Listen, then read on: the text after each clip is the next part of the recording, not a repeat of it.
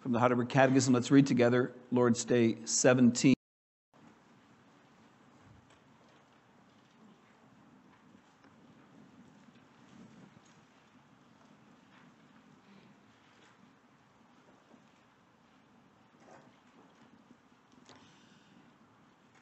How does Christ's resurrection benefit us? First, by his resurrection, he has overcome death, so he could make us share in the righteousness which he had obtained for us by his death. Second, by his power, we too are raised up to a new life. Third, Christ's resurrection is to us a sure pledge of our glorious resurrection.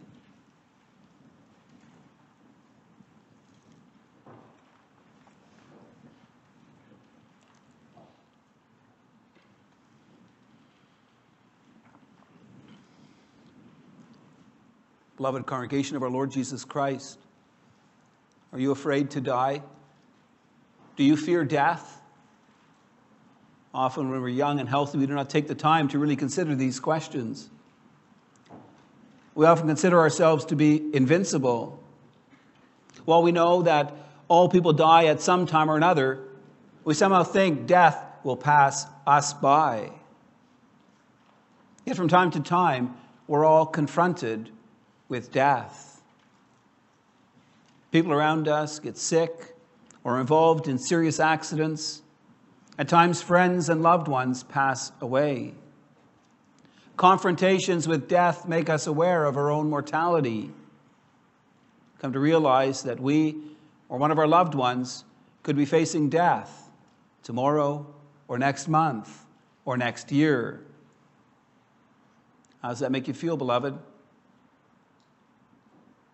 Are you scared to die?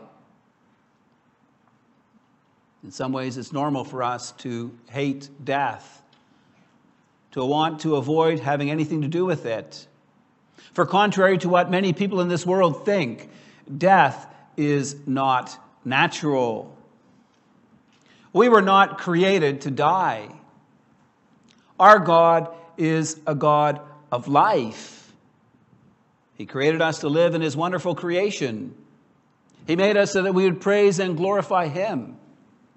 And as Psalm 115 says, the dead do not praise the Lord, nor do any who go down into silence. Death entered into this world through sin. It's a consequence of the fall into sin. That's why we say that death is not natural, that death is our enemy. Lord's Day 17 speaks about Christ's resurrection. You might wonder what that has to do with death. A lot. For by rising from the dead, Christ has overcome death. His resurrection is proof that he's won the victory over death. It shows us he's acquired power over it. And that's for our benefit. For by conquering death, Christ could make us share in the righteousness he's obtained for us by his death. By his resurrection, Christ received the authority to send the Holy Spirit to dwell in the hearts of his children, to renew them. His resurrection is also a guarantee that Christ, as the firstfruits, will raise us as his members up to himself into everlasting joy and glory. Christ's resurrection is of such great benefit to us that helps, us, helps free us from all fears of death. I preach you the word of God under the following theme. By his resurrection, Christ has completely conquered death for us. He's conquered eternal death, spiritual death, and physical death.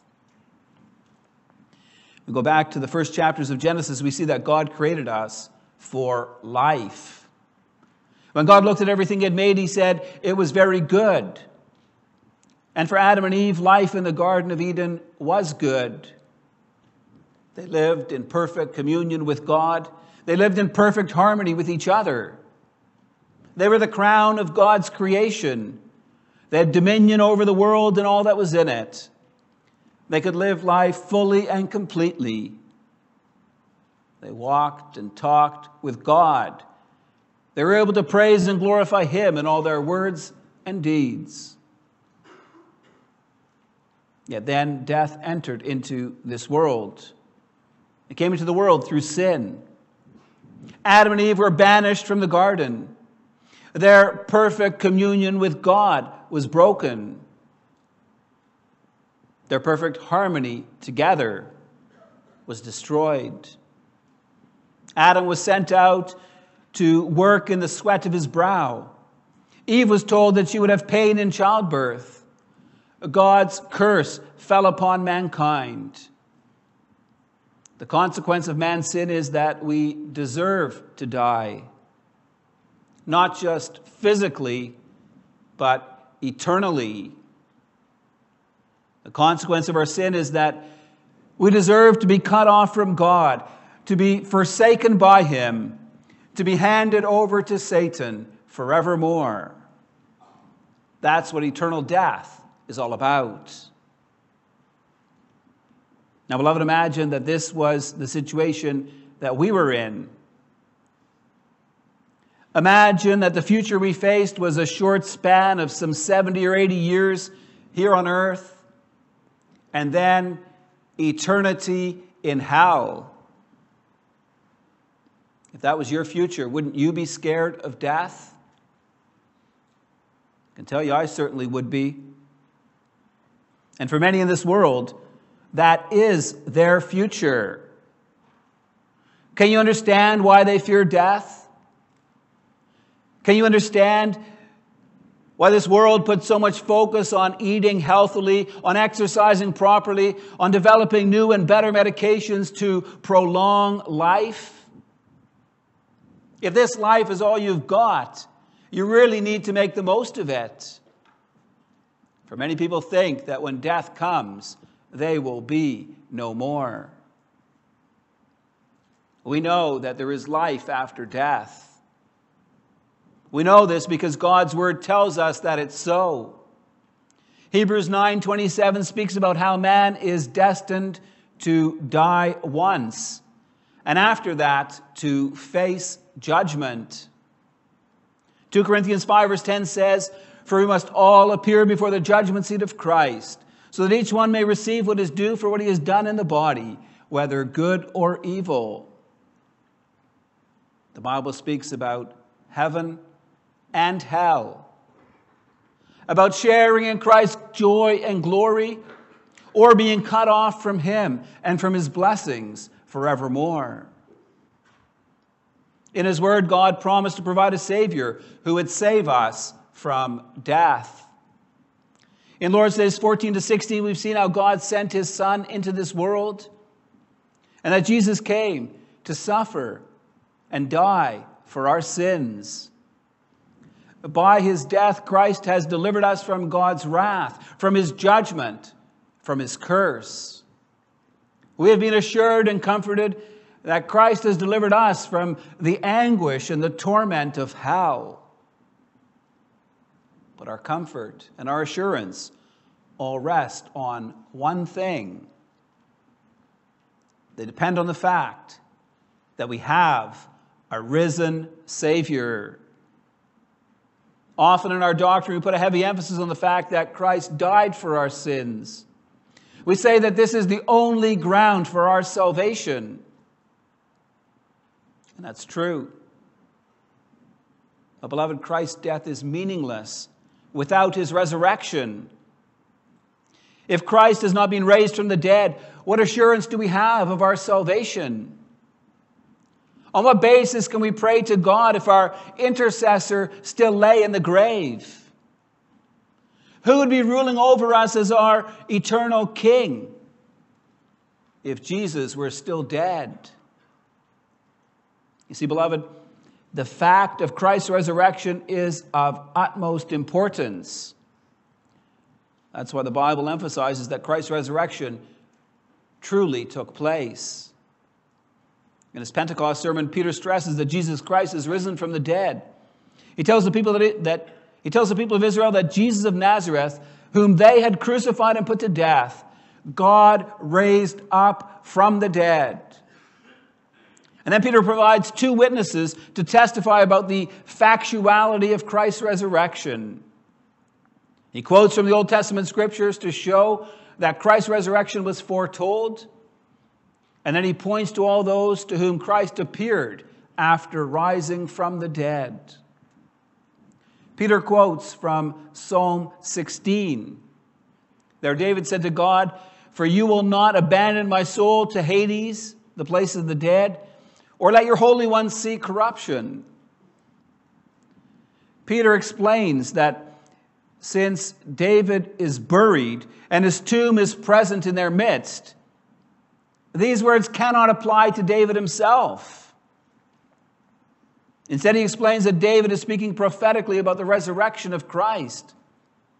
He says that Jesus' soul was not left in Hades, nor did his flesh see corruption. Thus, from the scriptures, Peter proves that Christ's resurrection was foretold. As a second witness to prove that Christ is truly risen from the dead, Peter points to the eyewitnesses who have seen the risen Christ. In verse 32, he says, This Jesus God raised up, and of that we are all witnesses. The we Peter's referring to includes Mary and the other women, the two walkers on the road to Emmaus, the 11 apostles, and some 500 of the brothers to whom Jesus appeared at one time. Through the testimony of the scriptures and of these many eyewitnesses, Peter verifies Jesus Christ has truly risen from the dead. It's important to know that Christ has risen. For it's through his resurrection that Christ has overcome death. Peter speaks about this in his Pentecost sermon. In Acts 2:24 he says that God raised him up loosing the pangs of death because it was not possible for him to be held by it. Jesus had spoken about that earlier in his earthly ministry. He revealed himself as the good shepherd his life for his sheep. Jesus said he had the authority to lay down his life and that he, and that he had the authority to take it up again. Death could not continue to hold Jesus in its grip because Jesus is the Lord of life. The good news of the gospel is that Jesus is not just Lord of his own life He's Lord and King of all of life. As long as Christ lay in the grave, his death was of no benefit to us. You certainly cannot claim Jesus as your Savior and Lord if he lies defeated in some tomb somewhere. Because if Jesus is still lying in a tomb, he doesn't have the ability to help us. Dead people cannot help you. Yet Jesus is risen from the dead. He's alive. And we, beloved, share in the blessings of that. Our catechism outlines the benefits of Christ's resurrection. It says, by his resurrection, he has overcome death. So he can make us share in the righteousness which he's obtained for us by his death. By submitting himself to death, Christ made payment for God's wrath against our sins. In doing so, he addressed the reason why death came into the world in the first place. Because Christ has made payment in full. We share in his righteousness. Do you know what that means? As a result of Christ's payment for our sins, God now looks at us as if we never had nor committed any sin. In God's eyes, we are not guilty. Christ has restored us to communion with his Father in heaven. Through his blood, God has adopted us as his children and heirs. We've been incorporated into God's family. We belong. God doesn't look at us as losers, as failures. He doesn't reject us because of our many sins and shortcomings. He welcomes us and receives us because Jesus has covered all our sins with his blood. And so we see that by his resurrection, Christ has conquered eternal death. He's done what's necessary to redeem us from God's curse. While because of our sins we deserve to suffer God's wrath in hell forevermore, Jesus has delivered us from that. If we believe that Christ has died for our sins, that he is our risen Lord, we need not be afraid of death. Appearing before the judgment seat of God need not concern us. In Christ, we made right with God. No longer do we have the curse of eternal death hanging over our heads. Instead, we have the promise of eternal life. This brings us to our second point, and we'll see how Christ has conquered spiritual death. The fall into sin not only affected man's legal position before God, it also affected man's condition. The fall into sin not only made us guilty before God, it also resulted in our total depravity. Not only were we liable to suffer eternal death, all of mankind also became subject to spiritual death. Spiritual death means that the close communion man enjoyed with God was broken. It means that we were cut off from fellowship with God. With a fall into sin, it's only natural that this occurred. For in the fall, man became totally depraved. He became a corrupt being, totally inclined to all evil, incapable of doing any good. Man's mind was polluted and darkened so that his thoughts were evil. Man's heart was made cold and hard so that all his desires were directed towards his own self gratification. Man's will was perverted. So his inclination was to do what's wrong. You can understand it was impossible for us sinners to continue to enjoy communion with our holy God. Now, beloved, imagine that this was our situation. Imagine that in our lives we were completely cut off from God. Imagine that we were lost in our sins, that we didn't know God. In such a situation, would there be any purpose to our lives? Any sense of going about our daily tasks? Life would be pretty much meaningless and empty.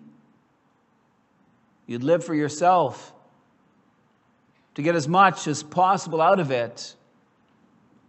Our philosophy would be eat, drink, and be merry, for tomorrow we die. If Christ had not risen from the dead, that would be our situation. Yet Christ has risen from the dead. In his resurrection, he has conquered our spiritual death. Our catechism says, by his power, we too are raised up to a new life. Sometimes people misunderstand this to refer to what Christ will do on the final day. But that's not what the catechism is talking about here. The new life our catechism refers to is the opposite of the old life we lived under sin. The Bible sometimes refers to our old sinful nature and to our renewed nature. Anyone born into this world shares in the old nature. We're conceived and born in sin. By nature, we live a life of enmity toward God. We live life our way. We seek whatever satisfaction or pleasure we can get out of life. While in this state, we disregard God and we're deaf to his word. Yet in his grace, God works a new nature in all those who are his children. Christ does this by breathing new life into us. By the powerful working of his Spirit and Word, he transforms us. Christ raises us up in a new life in which we seek the Lord and obey His word. These things come to us through Christ's resurrection from the dead. When Christ rose from the dead, the Father gave him authority over all things. Christ used the power he received to fulfill the promise he made to his disciples. Before he left them, he promised he would not leave them orphans. He told them he would give them another helper, the Spirit of truth, who would abide with them forever. And Christ kept his promise. He sent the Holy Spirit to dwell in the hearts of his followers. On the day of Pentecost, just 10 days after Christ's ascension into heaven, the Holy Spirit was poured out upon them. As King of Kings, Christ rules over us through his Spirit and Word. Through the working of the Holy Spirit, the old sinful nature which we all inherited at birth is crucified more and more. Through the power of the Holy Spirit, we're restored more and more to the image of Christ. Paul testifies to this gracious work of Christ in Ephesians 2. He writes, But God, being rich in mercy, because of the great love with which He loved us, even when we were dead in our trespasses, made us alive together with Christ. By grace you have been saved and raised us up with him, and seated us with him in the heavenly places in Christ Jesus. Thus, we see that by his resurrection, Christ has completely conquered spiritual death. See, beloved, our minds are no longer darkened, our hearts are no longer hardened, our desires are no longer perverted. Instead, we see through how through his spirit Christ renewed us it's now possible for us to know God, to love God, to live our lives to the praise and glory of His name.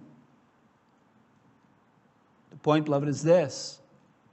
While formerly we were cut off from any contact with God, now we've been restored to communion with Him. Our risen Lord sanctifies us that more and more we may live our lives in fellowship with him. This brings us to our final point, and it will see how Christ has also conquered physical death. Although Christ has made us righteous before God and restored us to fellowship with God, the effects of the fall into sin have not yet completely been overcome in this life. The consequences of the fall into sin still affect our bodies. Even though we're being renewed after the image of Christ, there's still a deterioration of our physical bodies. We're affected by sickness and disease and pain and ultimately death. The life we now experience will end in the same way for each one of us. Unless Christ soon returns we will all undergo physical death. Does that frighten you, beloved? Are you worried about your health or about the health of one of your loved ones? Are you afraid of being carried in a box to your grave or of carrying a loved one there? Many times we look toward death with trepidation and fear. And it's not strange for us to have an aversion towards death. Death is indeed the last enemy. When we die, we need to leave this earth and all our loved ones behind. And when loved ones die, they leave behind an empty place. Yet those who have been redeemed by Christ's blood and renewed by his Spirit need not fear death. For through his resurrection, Christ has overcome death. Death could not hold Christ in its grip. On the third day, Christ rose up from the grave. As Paul says in 1 Corinthians 15, verse 20, Christ has been raised from the dead, the first fruits of those who have fallen asleep.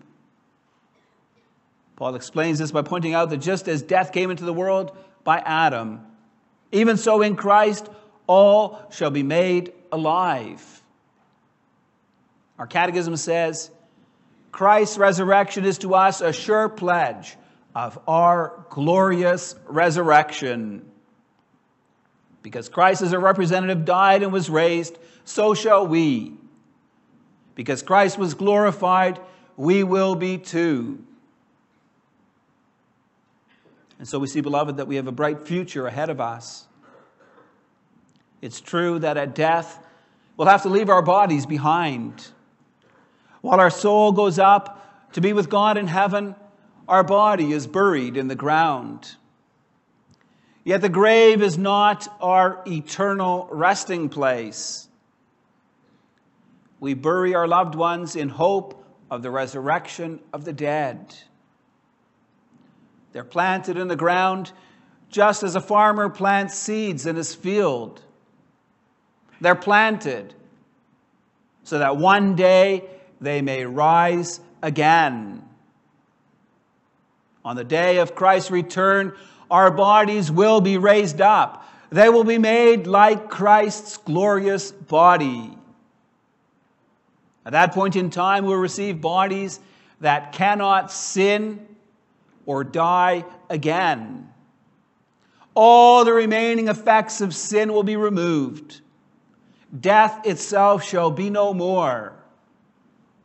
Christ will make all things new. Our risen Lord will glorify us so that we can live with Him forever on new heavens and a new earth. Beloved, we've seen why it is that we no longer need to live in fear of death. It's because through his resurrection, Christ has completely conquered death for us. Through the sacrifice of his body and blood, Christ has redeemed us and thereby freed us from suffering eternal condemnation. By the power of his Holy Spirit, he is busy renewing us and thereby grants us new life in him. Through his resurrection from the dead, we have a guarantee that Christ will raise us up on the final day. Thus, through the power of Christ's resurrection, we can sing a song of praise together with the Apostle Paul. Death is swallowed up in victory. O death, where is your sting? O death, where is your victory? Thanks be to God who gives us the victory through our Lord Jesus Christ. Amen.